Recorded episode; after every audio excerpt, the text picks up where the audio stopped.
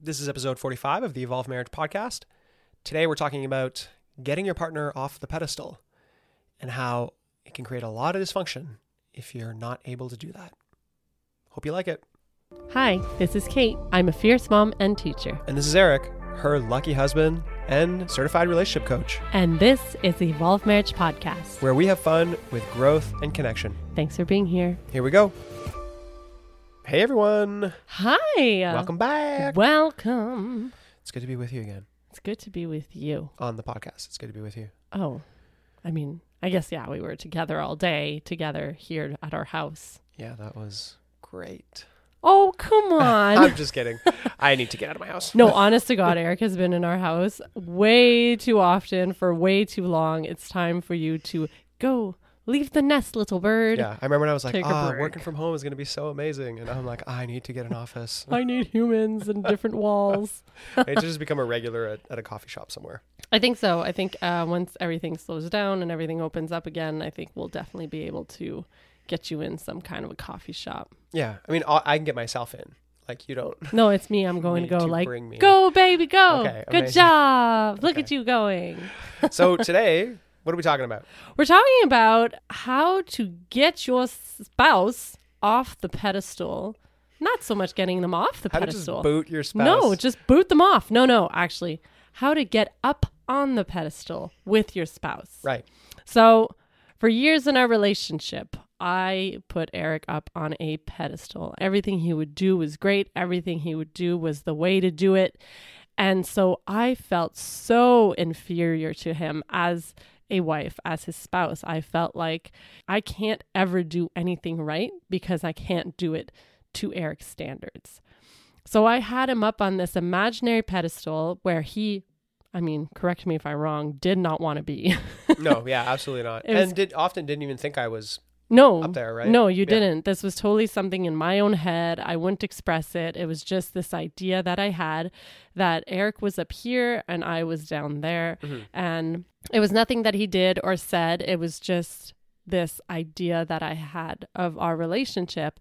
And I made up this crazy story, which then created this super unhealthy dynamic in our relationship where I would go to you and ask for permission all the time. It was almost becoming this like father daughter relationship instead of a spouse relationship, right? So I would go up to Eric and I would ask him permission for everything and I would check in with uh, with him all the time like am I doing this right? Is this okay? Is this, you know, how I should be doing it? I felt like I was in a different place in our relationship than Eric. I felt like because he's getting all this help and he's learning every day about relationships. I was like into personal growth. Yeah, I he was into personal growth. He was in a men's group. He was reading books on growth and things like that. And I was kind of like not there yet. Yeah, I remember was, those times. I was Mhm. using a lot of complicated words.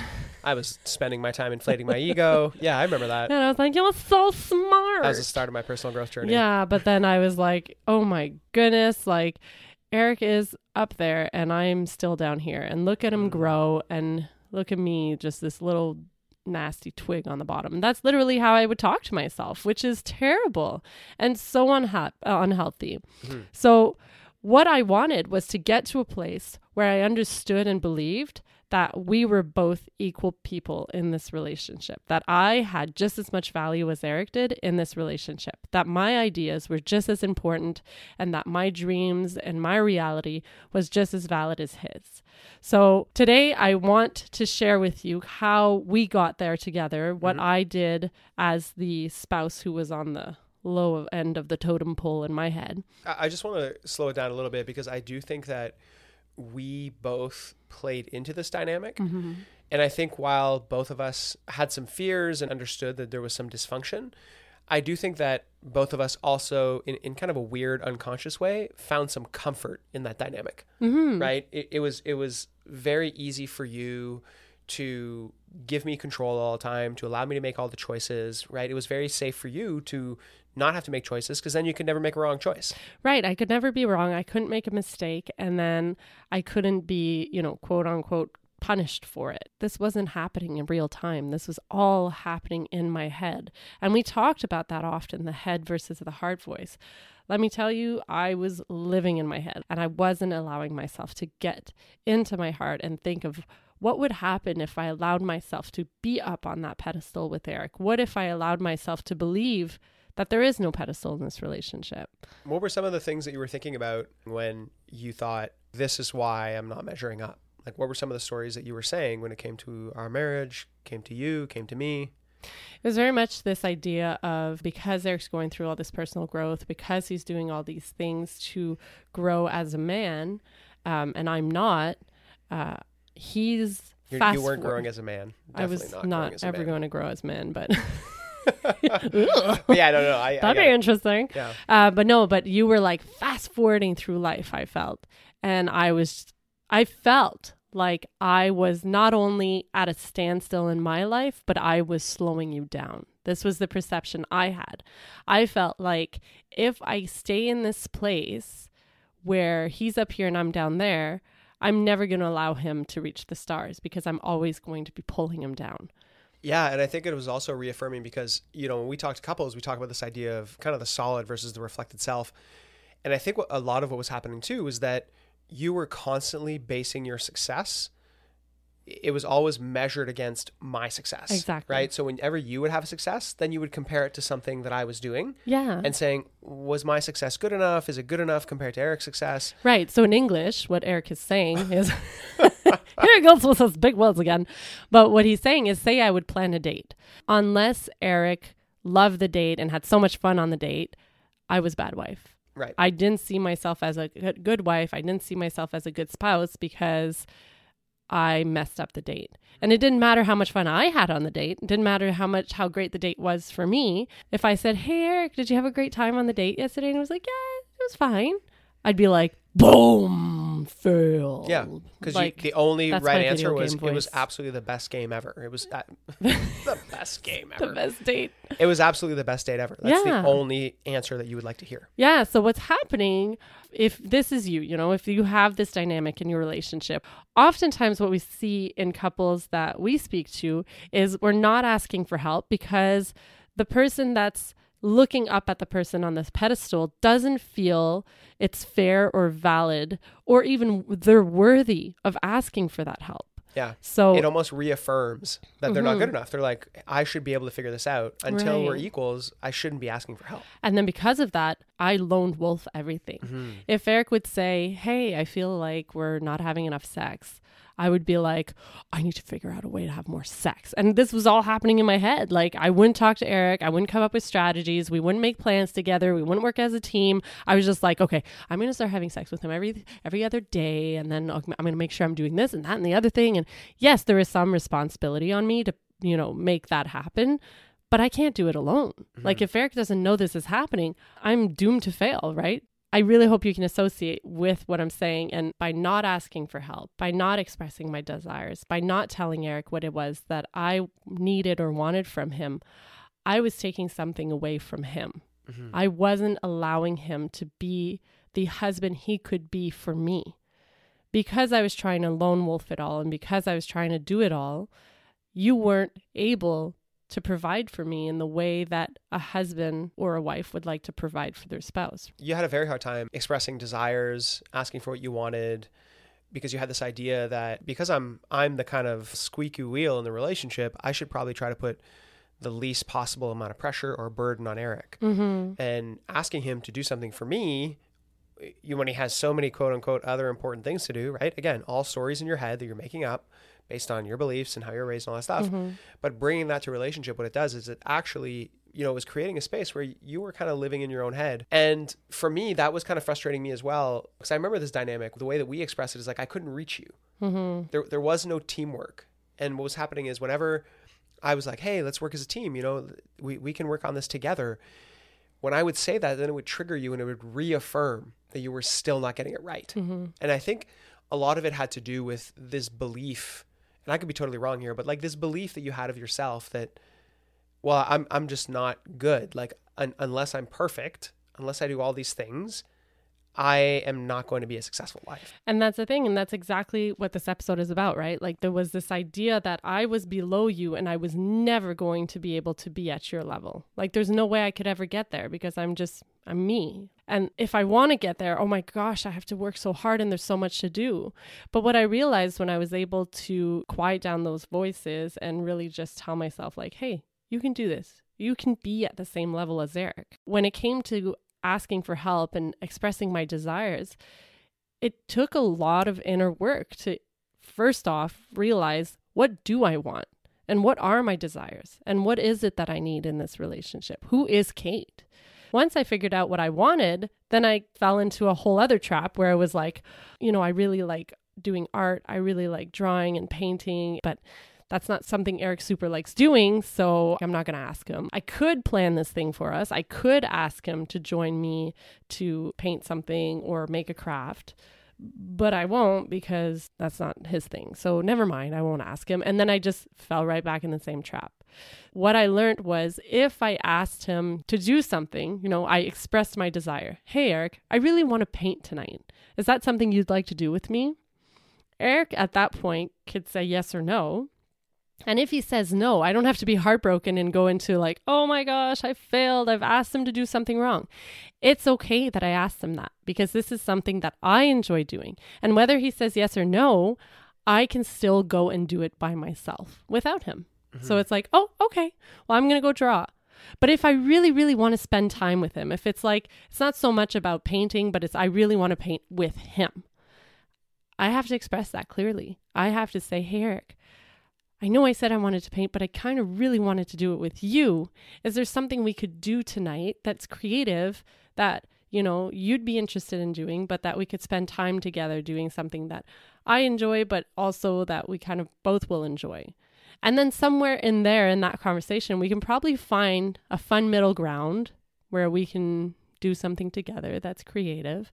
That might not be about painting, but maybe Erica will say, oh, let's draw pictures of each other you know, just with pencils. And it's less less time, less work, less mess, but it's still creative. It's still something I'll enjoy, but we found a nice middle.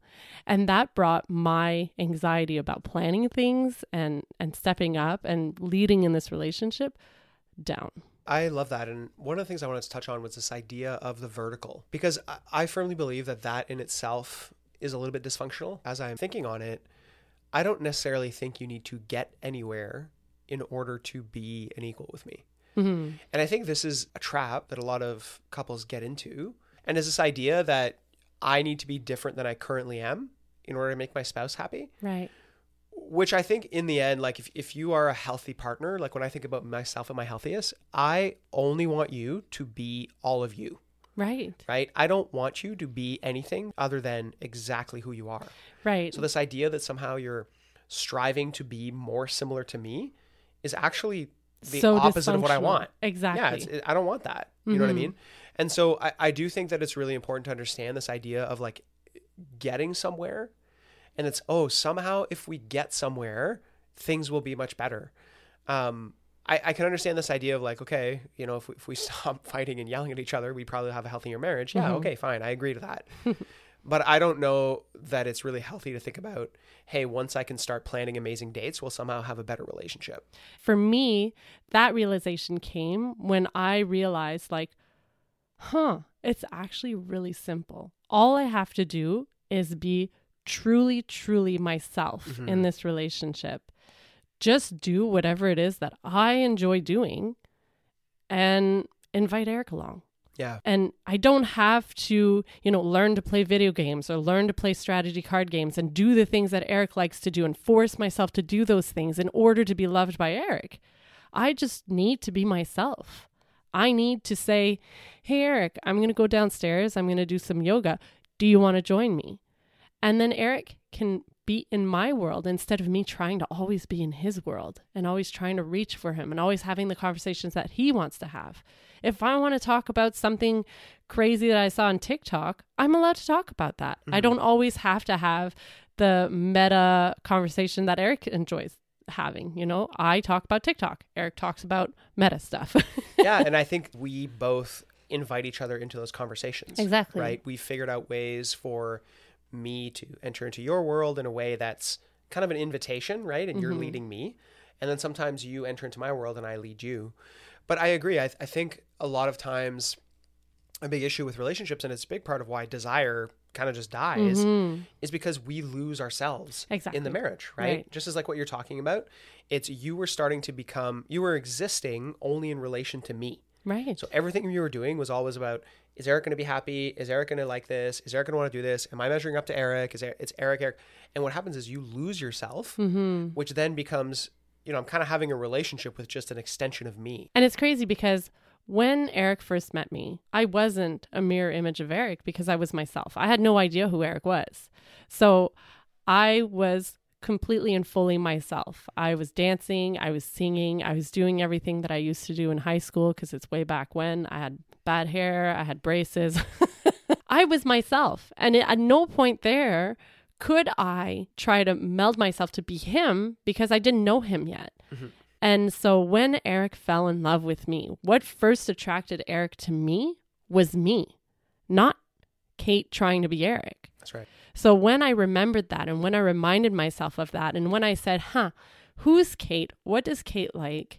And figured that out, that was so empowering. And that made a huge shift for me in my head, which now has created a shift in our relationship because now I'm able to lead not only Eric in, you know, date nights and in our day-to-day lives, but I'm also able to lead my family. I'm able to set boundaries and stand up for myself. Like just figuring out who Kate is now, it was such an eye opening experience for me. It was so amazing to be able to see finally who this woman was.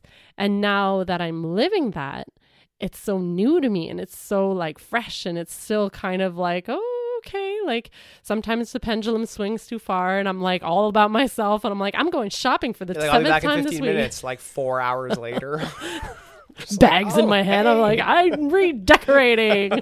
it's like, holy. I love it. Super overwhelming. But so I highly encourage you to really take the time to get to know yourself again.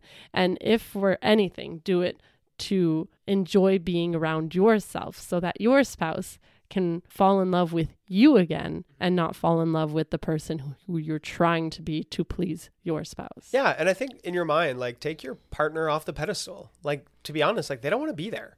You know what I Mhm. mean? I think about that. Like for me, like I don't want to be there. I want to be a team with you. I want to be equals. I want to talk about all my screw ups, and I want you to hold me and care for me. And Mm-hmm. and I, I think you know I think a lot about nice guys and nice guy tendencies, and they typically do this with their spouses, where it's like all about them, right? Happy wife, happy life. Give her everything she wants, and it's like no, that's Mm-hmm. not what they want. At, that might be what they think they want. Oh, you yeah. know what I mean? Yeah. But in the end, like that long term, that never works out.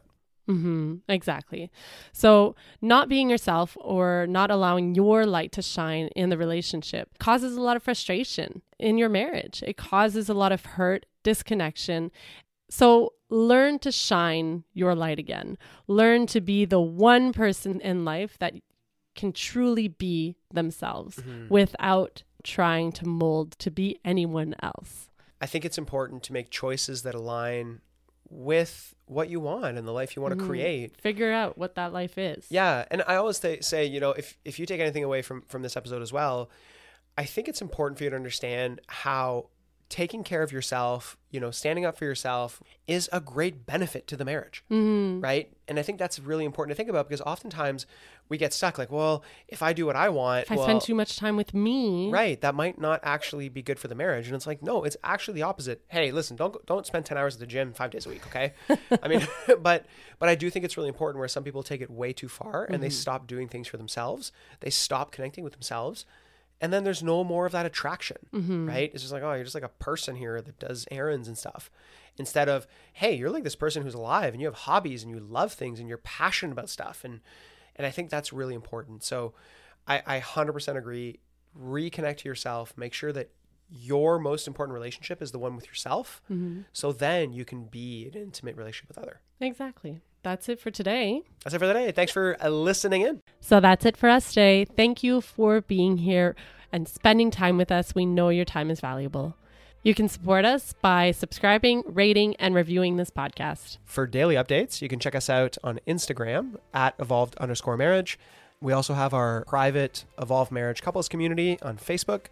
If you and your spouse want to join other amazing couples continuously looking to grow in a way that's fun and connecting, you can join us there to get some support and share what's going on for you guys. We're looking forward to connecting with you next week. So until then, bye. Bye.